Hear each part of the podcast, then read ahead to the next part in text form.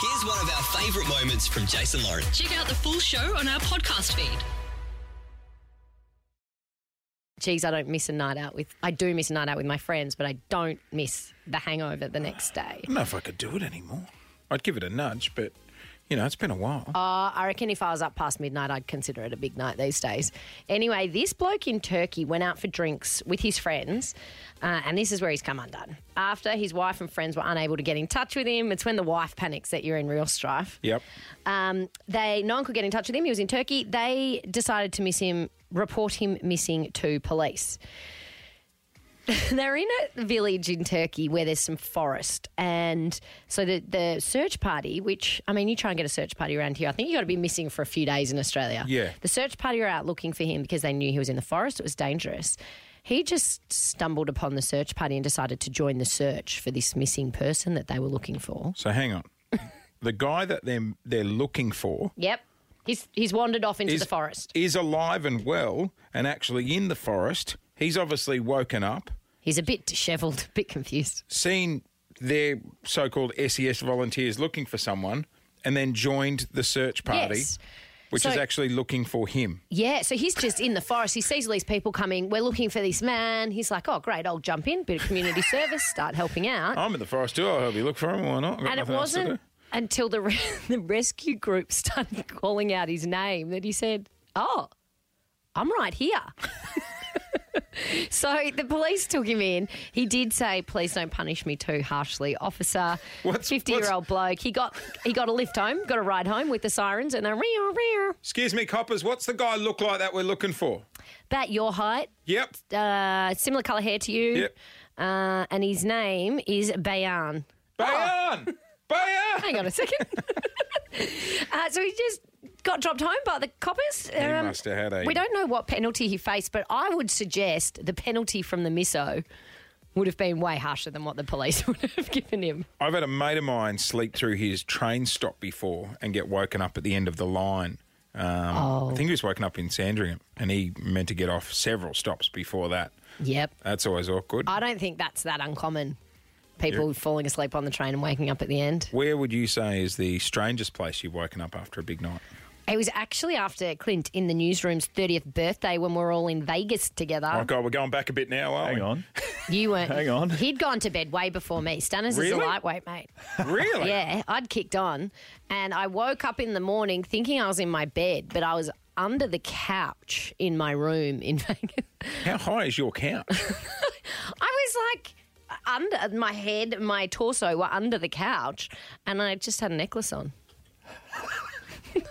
you were nude. I'd stripped off. I actually remember thinking I was going to bed. Was there anybody else in the room? Nah, Yeah, right. Okay. nah. So just nude with a necklace on, Yeah. half hanging out of a couch. Oh, God, it was Wow. good being young. I'm going to pass. Stunners, surely Too- you've woken up. Too incriminating. Too many stories. Oh, no, no, no. Oh, God. That's not what you said during the. Get, hey, Clint, Yeah. mics are always rolling here, right? no. I asked Clint during the song Here we before. go. Hey, Clint, you got any stories about, you know, where you've woken up? This is what he said. Oh. Have you got a story for where you're heading up after a big night? More generic stories about Commando rolling out of various beds. Oh, commando rolling out of various beds. Talk it up, bachelor. various Just a little beds. collection of stories. you know? various beds around Melbourne. Chapter one. Gosh, gross. There's a book I'd read. Um, 131065 is our number. Let's run with this for a Monday. Bit of fun.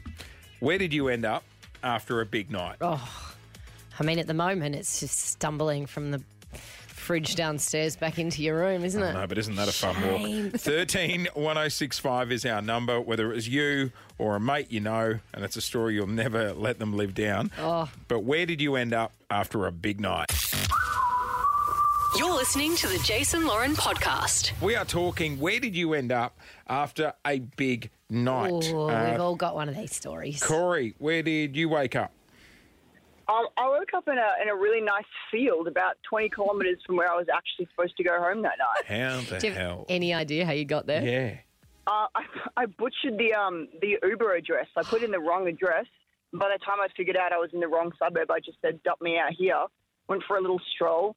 Um, and then decided to take the, nest, the rest of the night off in the field. Um, I found a little jumper that I could put on to keep me warm. So Man versus Turned out wild. Too badly. Just like that. Little jumper in the middle of a. f- you probably wrapped yourself in a bloody sheep. How's the Uber guy? You sure you want to get This'll it? do. Okay, all right. Good on you.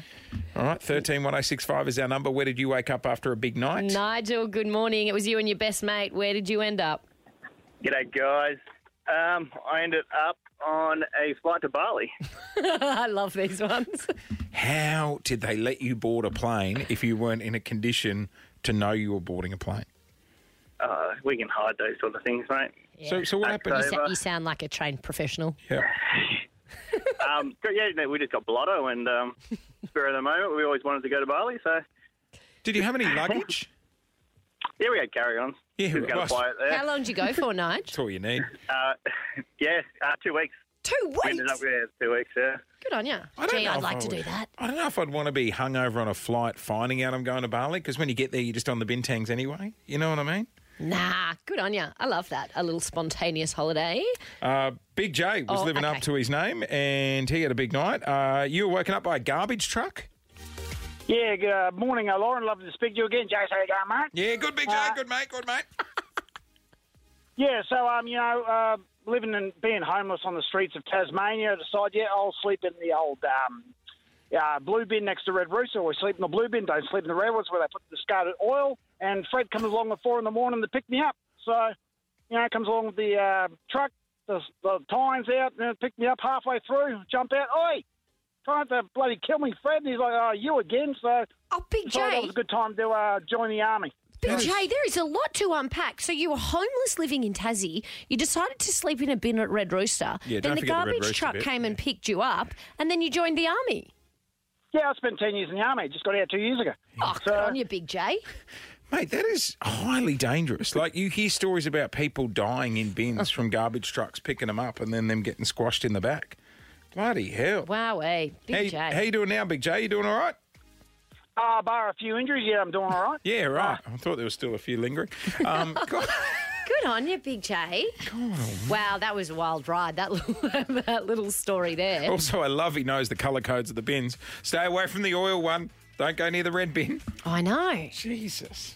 Yeah, once I was in Germany, we are on one of those um, Kentucky tours, and I we got in the cab to get back to the hostel, and I was like, I got this, guys. I learnt Germany German at school, Oh, Jesus. and I tried to direct the guy. With the only sentence I knew how to say, which is "Ich wohne in ein Baum über der Brücke," which means I live in a tree over the bridge, and he just dropped us in the middle of nowhere. I love that. it That's. took us two hours. I to love walk that. home. That's what you decided to learn while sitting on the plane going to Germany. If we get in trouble, everyone just. I learnt it at remember- school. I had to do an oral exam, and um, we all got given different things to be, and I had to be a koala. Yeah, right. I okay. live in a tree over the bridge. Great sentence. How was the tree? Nice and calm. Did not come in handy in Germany when I was trying to get back to the half star hostel. We live a very To different be world, honest, you and I, I, don't we? should have probably slept in the tree over the bridge. It was probably better accommodation. Thanks for listening to the Jason Lauren podcast. For more great content, check them out on socials at Jason Lauren.